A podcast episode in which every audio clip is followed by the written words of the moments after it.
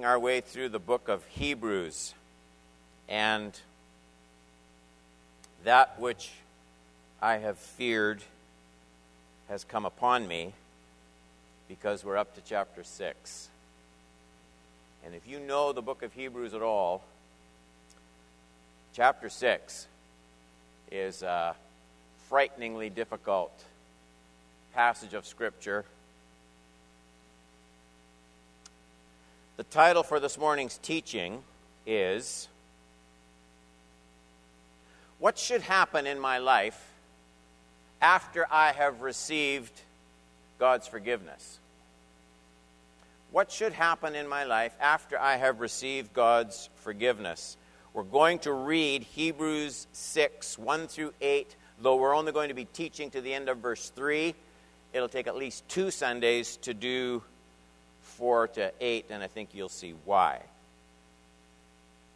Hebrews 6 1.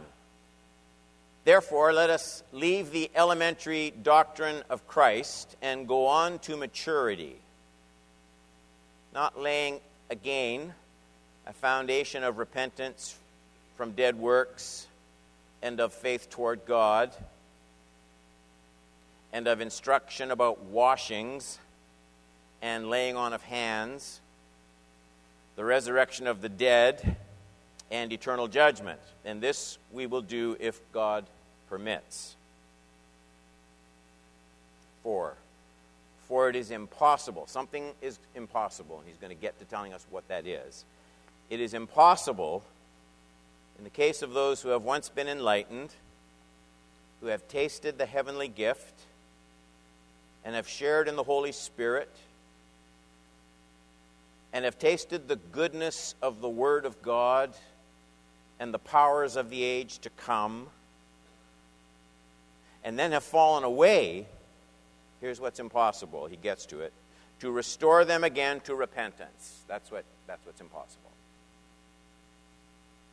The reason. Since, middle of six, they are crucifying once again the Son of God to their own harm and holding him up to contempt. Seven. For land that has drunk the rain that often falls on it, and produces a crop useful to those for whose sake it is cultivated, receives a blessing from God. But if it bears thorns and thistles, it is worthless, near to being cursed, and its end is to be burned. Let's pray. who is adequate to work through some of these texts. We ask just for your enlightening, protecting grace. Guard your church from error. Help all of us. Help us not to be dull hearers of your word, but alert and sharp to hear what the Spirit says to the church. And so we invite your presence among us. In Jesus' name, amen. This may well be the most challenging teaching passage in the whole New Testament. Let me just, tr- let me just try and frame it up a little bit. The therefore at the beginning of 6 1 is the writer's way of linking up these verses in chapter 6 with the warning that he launched in the last part of chapter 5, especially chapter 5, 11 through 14. And I really hope you have a Bible. Don't just do the screen thing. You need to be underlining, jotting, marking. It's linked to chapter 5, 11 through 14, where he said this about, about this we have much to say, and it is hard to explain since, here's the reason, you've become dull of hearing. For though by this time you ought to be teachers, we spent a couple weeks looking at these verses. You need someone to teach you again the basic principles of the oracles of God. So we see the writer's view of Scripture here. very different from Bruxy and a host of others who are modifying their view. You need milk, not solid food. For everyone who lives on milk is, we looked at this phrase, unskilled in the word of righteousness since he is a child. But solid food is for the mature, for those who have their powers of discernment trained by constant practice. We talked about that, to distinguish good from evil. And, and because our writer knows that this charge, this charge of being dull of hearing, it's one that's easily just passed on to others or ignored or heard too lightly. I mean, that's what you would expect from someone dull of hearing. They might not hear that. So, because of that, he, he stays with this warning a little bit longer. He's still there in chapter 6. So, our, our text today is it's the Holy Spirit's tool for reminding dull of hearing, immature Christians that theirs is it's a very dangerous position and they shouldn't brush it off lightly.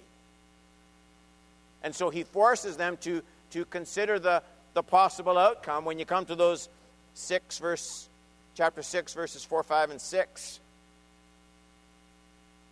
4 same continuing thought. It's impossible in the case of those who have once been enlightened tasted the heavenly gift shared in the holy spirit tasted the goodness of the word of god and the powers of the age to come. If they fall away it's impossible to restore them to repentance. Like like what do those words mean? I mean, surely no one starts out in the Christian life with a desire, chapter 6, verse 6, to treat the Son of God with contempt. That's the word he uses. Nobody starts out that way. Who are these unrenewable to repentance people? Who are they?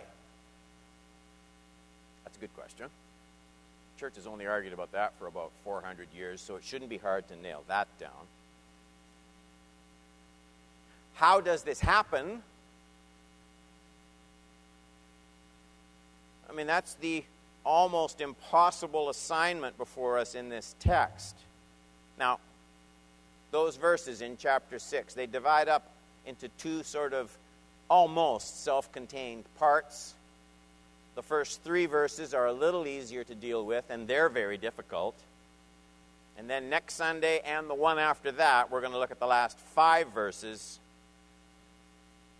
pretty carefully. Here's the plan for the morning. I know it's summer. You got to kind of. I'm sorry there's no caffeine in here. You're just kind of have to alert yourselves. Here's the plan we're going to work through what our writer, quite surprisingly, I think, calls the he calls the elementary doctrine of Christ, 6.1. And then we discover that this elementary doctrine of Christ, it turns out to be plural, not singular. We'll, we'll see what these doctrines are. It's in 1 and 2 how they are a foundation, that's in verse 1, and how they're a foundation for moving on to maturity. Point number one. I know this is a kind of a, a Horban point. It's too long, but I was, I was trying to capsulize where I wanted to go with this first point. So humor me. Point number one growth in Christ must lead to fresh levels of revealed Christ likeness, not repeated cycles of foundation laying and rededication after sinning. I want to be clear right up front. I am not saying that God, in His grace, doesn't welcome back repentant sinners after periods of repeated failure, sometimes long periods of much repeated failure. He's very gracious. He's not willing that any should perish. And so the prodigal son, first sermon I ever preached in my life in a Bible school chapel with a video camera to have the people critique it was on the prodigal son. He's welcomed back after coming to himself in the Old King James. Coming to himself in the far country, Luke 15. But our, our Hebrews text is dealing with, with a bit of a deeper issue and a different issue than just repentance. Maybe I can put it this way In what sense did that prodigal son repent and return home if the following week he left home for the far country again? Or what if he fled from the father's home to the far country every weekend? Repented, came home, and waited for next weekend. After a while, what, what does his coming home mean? And, and, and, and what is he doing to his own heart with these repeated homecomings? Do you see the issue? So our text, our text defines the, the starting place for spiritual life. Our writer, very carefully, he defines it in that first verse, 6 1. Therefore, let us leave. That's strange. Let us leave the elementary doctrine of Christ and go on to maturity, not laying again a foundation of repentance from dead works one thing. And faith toward God. That's two. Don't be always repenting and turning to God. Repenting, turning to God. Repenting, turning to God. So notice that coupling. I, I kind of tried to show it there. Repentance from dead works and faith toward God. Th- these are um, gateway events to spiritual life. Our own efforts meriting God's favor, gaining His approval, our own efforts are useless. They're dead in making approach to such a holy God. That being the case, of course, faith, if not by works, then faith faith is our only option. That's why repentance from dead works and faith toward God can never be split apart. They're, they're joined together in that first verse It's not the only place this happens. I don't want to wear you out with references, but here's just one. Paul in his preaching, Acts 20, 18 to 21. When they came to him, they said to him, You yourselves know, he said to them, Sir, you know how I lived among you the whole time from the first day that I set foot in Asia, serving the Lord with all humility and with tears and with trials that happened to me through the plots of the Jews, how I did not shrink from declaring to you anything that was profitable and teaching you in public and from house to house, testifying both to Jews and Greeks repentance toward God and faith in our Lord Jesus Christ. So there, slightly different wording, but you see what he does. The wording is different, the theology is the same. Repentance and faith aren't repentance and faith aren't two different actions, they're the same action expressed in different directions. One really can't exist without the other. This whole idea is constantly repeated in varying forms throughout the whole New Testament. The heart of the message is always repent and believe the gospel. Repent, believe. Repent, believe. Repentance by itself is mere self pity and regret and remorse without believing the gospel. And belief is merely intellectual assent, agreement with some doctrine, apart from a deep changing of mind about sin and a turning from sin. But our text is making a slightly different point. The point here in Hebrews 6 is this, this entry into life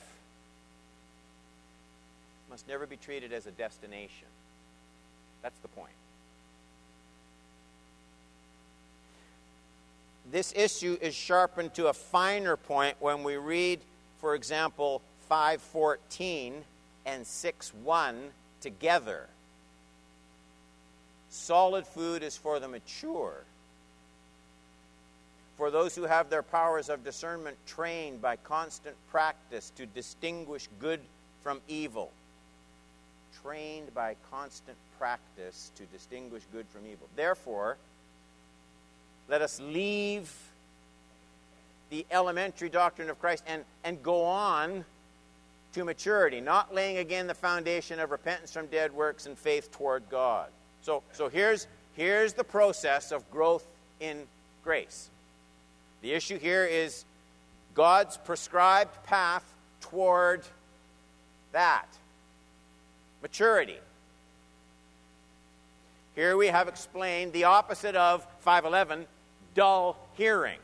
This is moving on to maturity. Dull hearing isn't.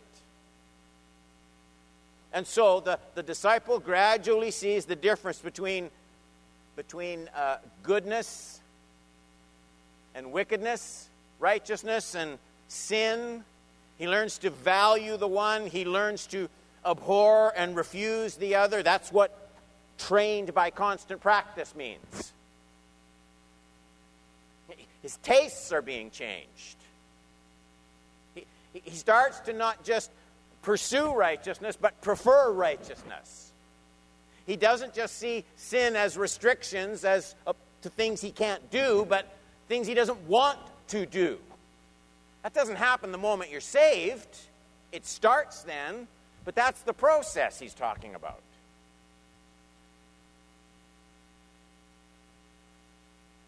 Our writer knows our hearts, the writer of Hebrews. This is not some slight side issue. Now we start to apply this truth.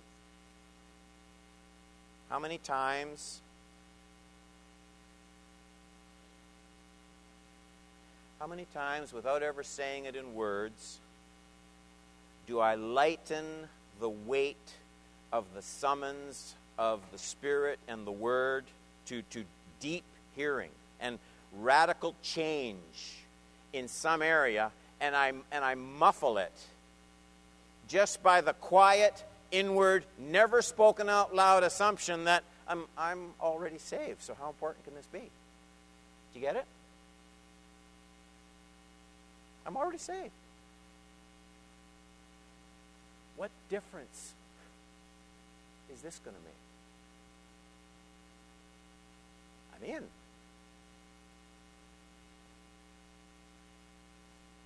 What do I have to lose by not applying my soul, not leaning in to obey at this later point of growth? I don't have to change. I'm on my way to heaven. And all you have to do, believe me, believe me, all you have to do is find any pastor in any church, any evangelical church, and he or she will tell you of scores of professing Christians who, who commit sexual sin who never darken the door of a church, who don't know the book of Genesis from the book of Revelation in their Bibles, who have more fun at the bar Friday night than they would ever have with followers of Jesus, who fill their minds with whatever slop Netflix dishes up and insist to others, and probably have even convinced themselves that they are Christians because of some decision they made a long time ago. Why change? Do you see what our writer's talking about? We need to, we need to leave this foundation of repentance and faith, and you need to start moving on.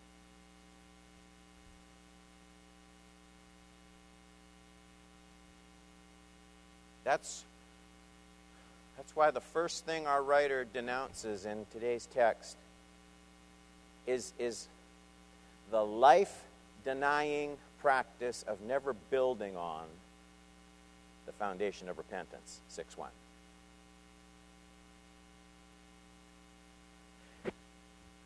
Foundations are never meant to be standalone structures.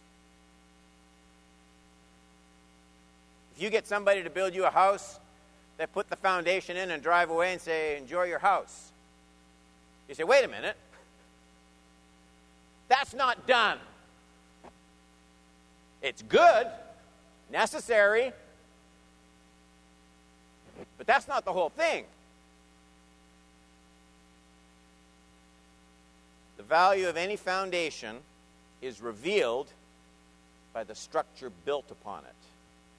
There's only one purpose in a foundation the structure follows the foundation.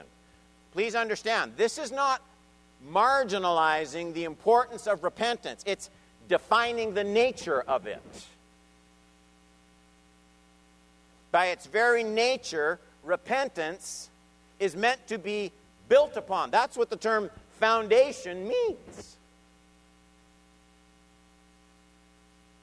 It's not just saying I'm sorry for the rest of my life.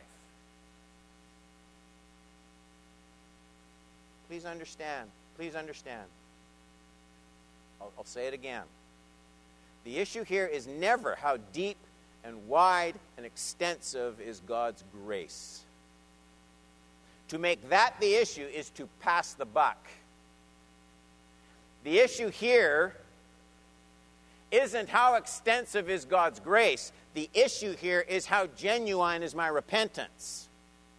And, and our writer isn't minimizing the importance of repentance from dead works or faith toward God when he says that we must leave these things and move on to maturity. But you don't leave those things in the sense of casting them aside. We leave them, as the text makes clear, in the same sense that, that the construction project leaves the foundation by extending the mass of the structure built upon it. This is not ignoring or devaluing the foundation, it's using it. Beginning of uh, late May, beginning of June, Renee and I went to New York. And I, it's crazy because I don't know a thing about it at all but she gets after me, and because this is all over New York, there's, there's, you know, you walk along the sidewalk and there's the big green board wall, and you know on the other side they're building something. Well, in New York, that's like every other block. And I love, we'll be walking along, and you walk at a pretty brisk pace there because you just get swept along. And she'll be walking, and she'll turn around half a block later, and I'm at some little hole in that wall, and I'm just looking in there. And I'm constantly amazed at how much of a building is under the ground.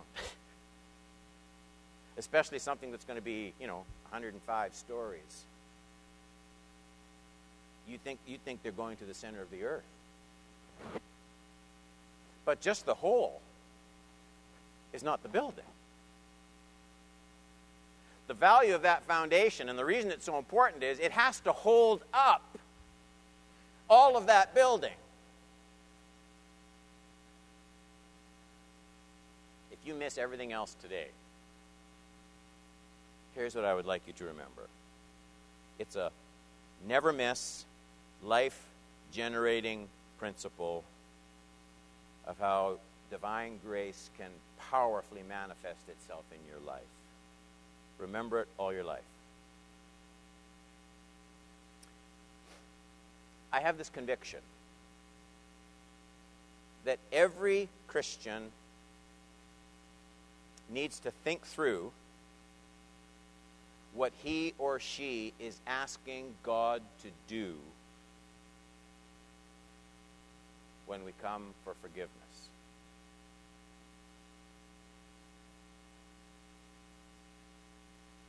What are you asking God to do when you come and say, I've sinned, please forgive me? What are you asking Him to do? And here's what I believe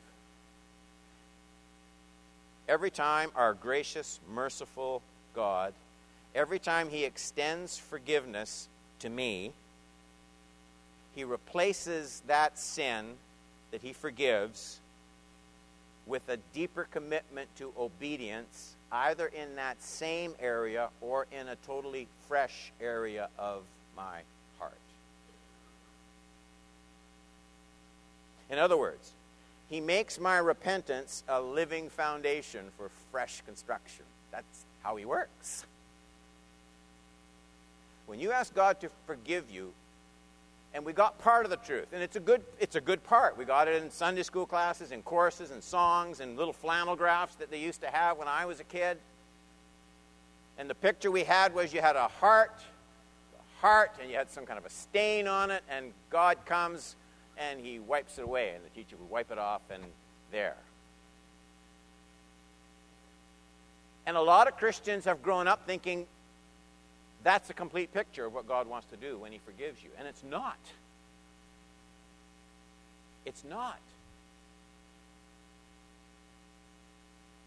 Every time God extends forgiveness, He replaces the sin He forgives with a deeper commitment to obedience and growth, either in the same area or in a fresh, newly exposed area of my heart. If all you come for is a clean slate, you're never going to understand forgiving grace as the Father wants to extend it in your life. You'll never see it.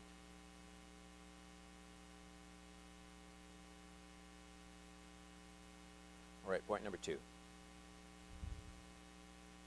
Remember, these are the easy three verses. The foundational truths of the faith are never meant to be learned as ends in themselves. Look at the three verses, and you'll get the flow. Let us therefore leave the elementary doctrine of Christ and go on to maturity, not laying again, here's what we looked at a foundation of repentance from dead works and faith toward God. Next, instruction about washings, the laying on of hands. Then, the resurrection from the dead and eternal judgment. This we will do if God permits.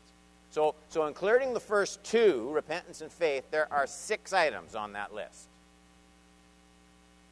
I believe that they are stated in forms of three pairs of two. So repentance from dead works is paired with faith towards God. That's the beginning of the Christian life. Instruction about washings, that's tricky. And that's paired with the laying on of hands. And then finally, the resurrection of the dead with eternal judgment. And the writer gives very little explanation along with those terms. But most commentators see them as sort of samplings of truths corresponding to the beginning of the Christian life, repentance and faith, the ongoing corporate life of the Christian, washings, baptisms in some translations, laying on of hands, and third, the, the final triumph of the Christian life, the end of the picture, the resurrection of the dead and eternal judgment. So I don't think this is meant to be an exhaustive list, but I do think it's, it's sort of a pattern of the whole of Christian experience. Repentance and faith, we've studied. The next two are tricky washings and laying on of hands. So the ESV translates the first of these two as washings. If you have a King James, I believe it's uh, baptisms. I think, someone can shout out if I'm wrong, I think the NIV has something to do with cleansing rites or something of the like. Close, right? There's a good reason for the variation. The word literally is baptisms with an S on the end. But the tricky part is it's not the same word translated for baptism anywhere else in the New Testament. This is the only place this is used. Baptisms. Our writer seems to have had a reason for using this one time, this plural, baptisms. And I just want to share with you what I think is happening. Remember this letter's first audience. They are Jewish believers who are being uh, seduced, attacked, drawn back from their commitment to Christ, and they're being called back by Judaizers to the practices of the old covenant. And that covenant, by the way, was just full of washings. There were ceremonial washings by the dozen. And I believe a large part of the instruction for these Jewish believers was, was the way in which the atoning work of Christ fulfilled all of these cleansing rituals. So they were clothed in the imputed righteousness of Christ. And, of course, the sign of their participation in Christ, the public sign, was their baptism, right at the beginning of their walk with Jesus. But the reason our writer doesn't just say baptism singular is these Jewish believers are having their baptism in Christ, they're having that explained in comparison with all those other washings. Did I make that clear? Let's pretend I'm speaking to you. Did I did you did you get what I was saying? Okay. Their Christian baptism completed and fulfilled what was only pictured under the old covenant. And our writer will come right out and say, in fact, in chapter 8, 13, that all those Old Testament ceremonies are now obsolete. That's the word he uses obsolete. You can look it up in the concordance.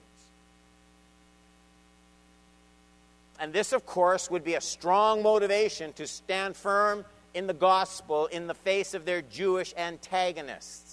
And so our writer's urging these readers to move on from all these instructions to fully appreciating the ongoing ministry of Christ on their behalf. That's what chapter 7 is going to be all about.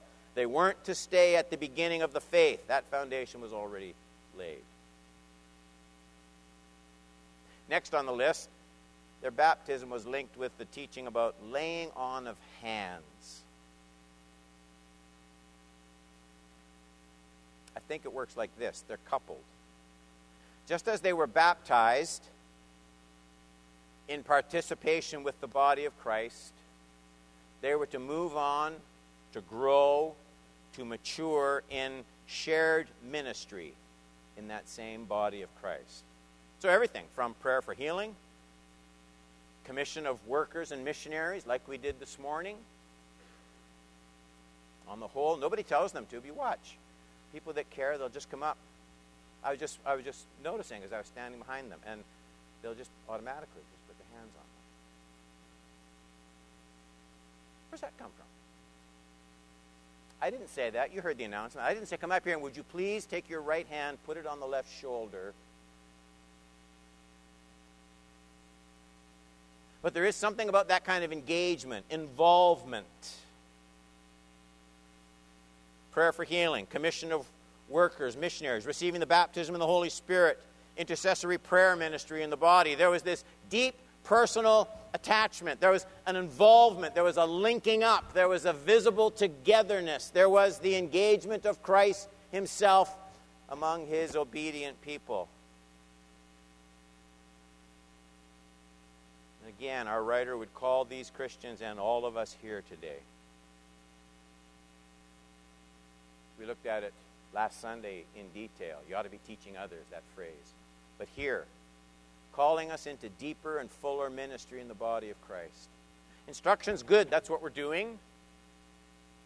But instruction must lead each one into ministry to others in the body of Christ. Knowing the truth isn't the goal, it's the foundation. The building on the foundation is ministry involvement in the body of Christ.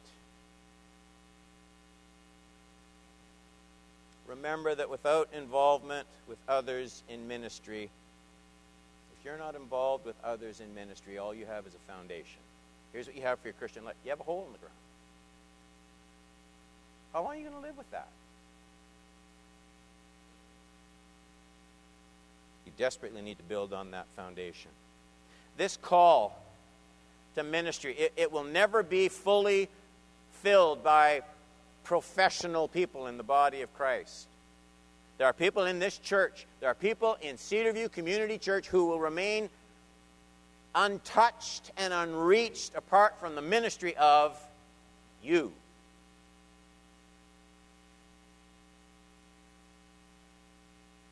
Finally, he mentions the resurrection of the dead and eternal judgment. I was watching, I won't say who, I was watching a guy from quite a long ways south. And he was doing a Bible prophecy thing in his church, and he had he had from that end of the platform to that end, and much bigger than this platform, and 20 feet high. It was so convenient because he had mapped out every event of Bible prophecy and the exact time it was all going to happen.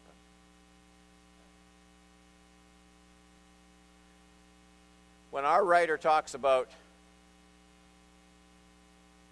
the resurrection of the dead and eternal judgment, his interest isn't in what theologians today call eschatology. He's not thinking about eschatology. He's not charting out these events. His concern is he, he wants to help, remember, these struggling Jewish Christians. He wants to give them some, something to hold on to in the face of the persecution, the attack that they're receiving from another religion. And they might just be starting to give up. Maybe you are. This whole thing doesn't work very well, does it? You've had this problem, that sickness, this difficulty, this prayer request, and nothing's happening. What's the point? People get like that.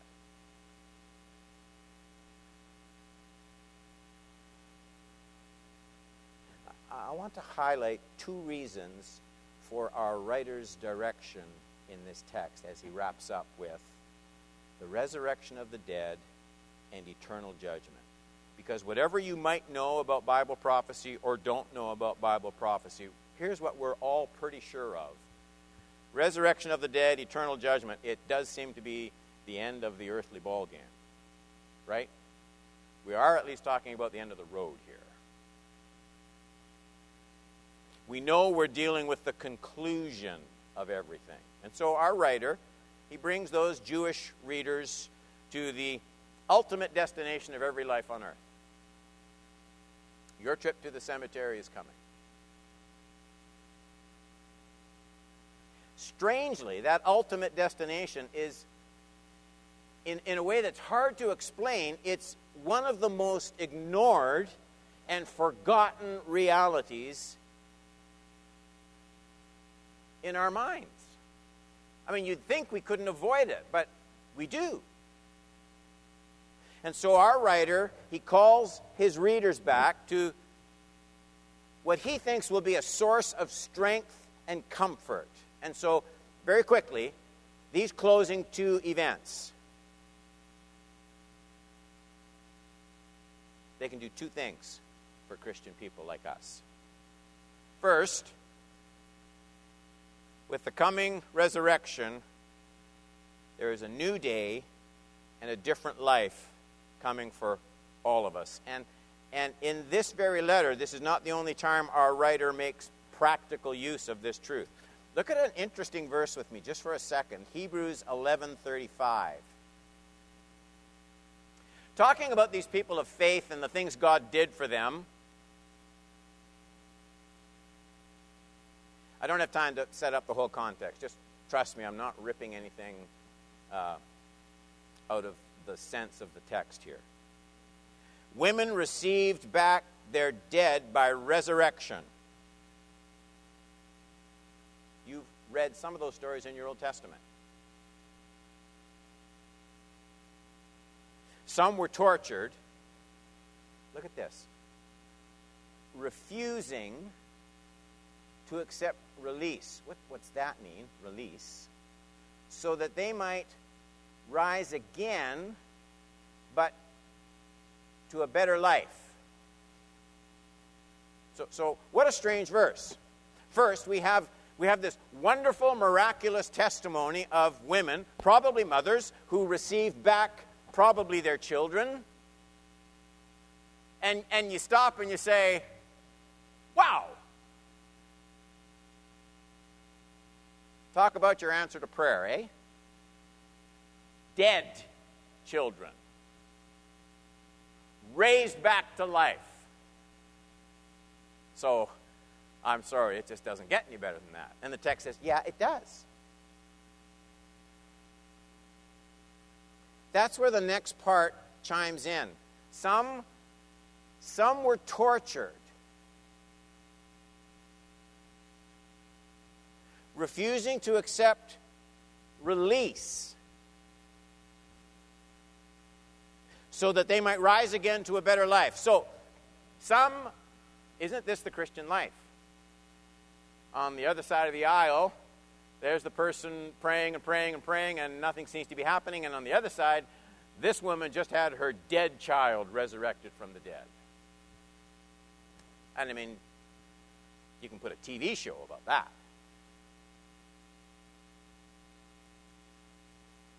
Some were tortured, refusing to accept release so that they might rise to a better life. So there were others there were others who, who, who experienced no particular visible grace, no deliverance, apparently tortured to death.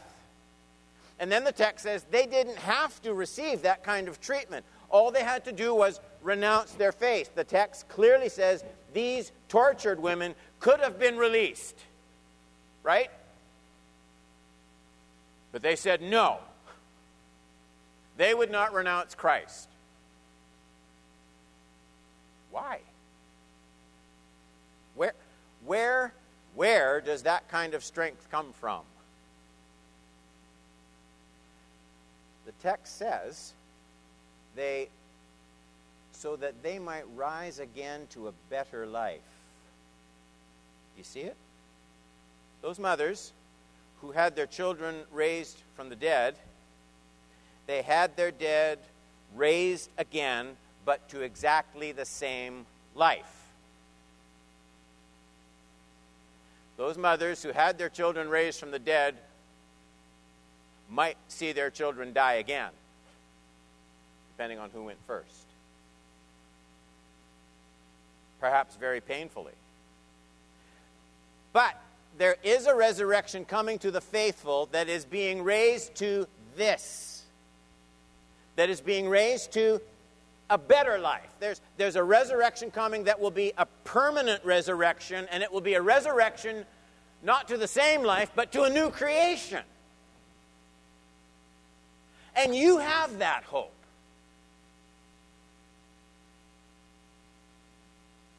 And the encouragement of this verse is to remember that resurrection. You will, you will not get everything you want in your Christian life.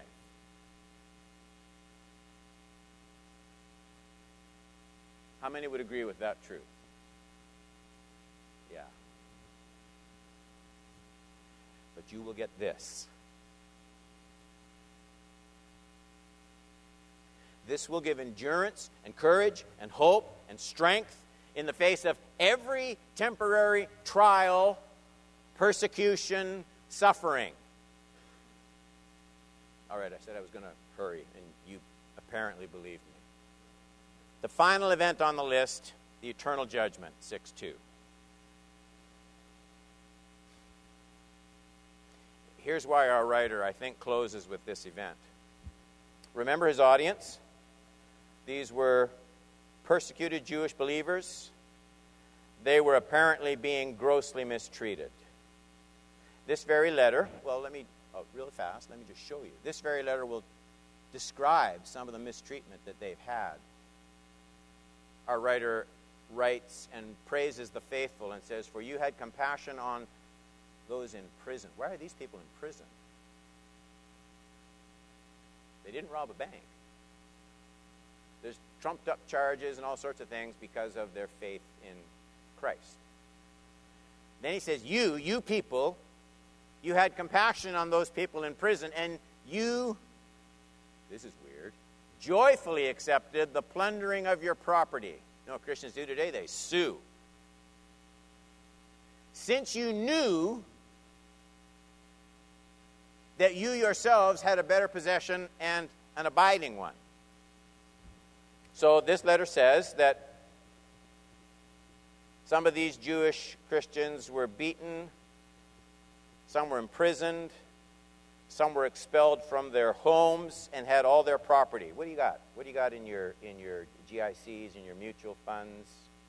All of a sudden you find out one day, I'm, it's just gone. It's gone. So the point here is the persecution these Jewish Christians were experiencing wasn't just name calling. Nya, nya, nya, nya, nya, you followed. It wasn't that. It hurt. It hurt. How? Well, how do disciples respond to that kind of injustice? They remember the final judgment of God. They follow the example of Jesus, by the way. When he, this is Jesus, was reviled, he did not revile in return. You will rarely do a more spiritual act than to be reviled and not revile in return. When he suffered, he did not threaten. Well, what did he do? He continued entrusting himself to him, that's Father God, who, what does God do? Well, he judges justly. Peter says, Jesus rested in Father God's future judgment of all injustice. And Peter says this is our example. And our writer in Hebrews writes to those Christians and we Christians here in this room, and he says, Learn to do this. Learn to do this. It's, it's really hard. And that's why, in each of these practical applications of truth, that's why, now I'm summing up, in all of the areas we've talked about, the important thing is, is, is to move on from the foundation and start taking the things that we know and applying them to new, fresh areas of our lives that we're going to need to keep applying them to if we're going to mature until Jesus comes again. Keep building on the foundations of known biblical truth. If I know the truth and I don't apply it to my life, I am what this text calls a dull hearer. So there's, there's a whole structure of patient, ongoing Christ like, the forming of Christ, still to be constructed on the foundation of my conversion. 56 years ago. There's still a lot of construction. It's still a building project. And the one who called you is faithful to do it. Don't be a dull hearer. Never stand still. Here's what I think is true the most joyful thing that's going to happen in your walk with Jesus, all right? The most joyful thing that is going to happen in your walk with Jesus is going to be found in the next step you take building on the foundation of repentance. The next step you take. The joy gets brighter and brighter and brighter. Find somebody that's followed Jesus for a long time, and they'll tell you that's the case. Everyone said?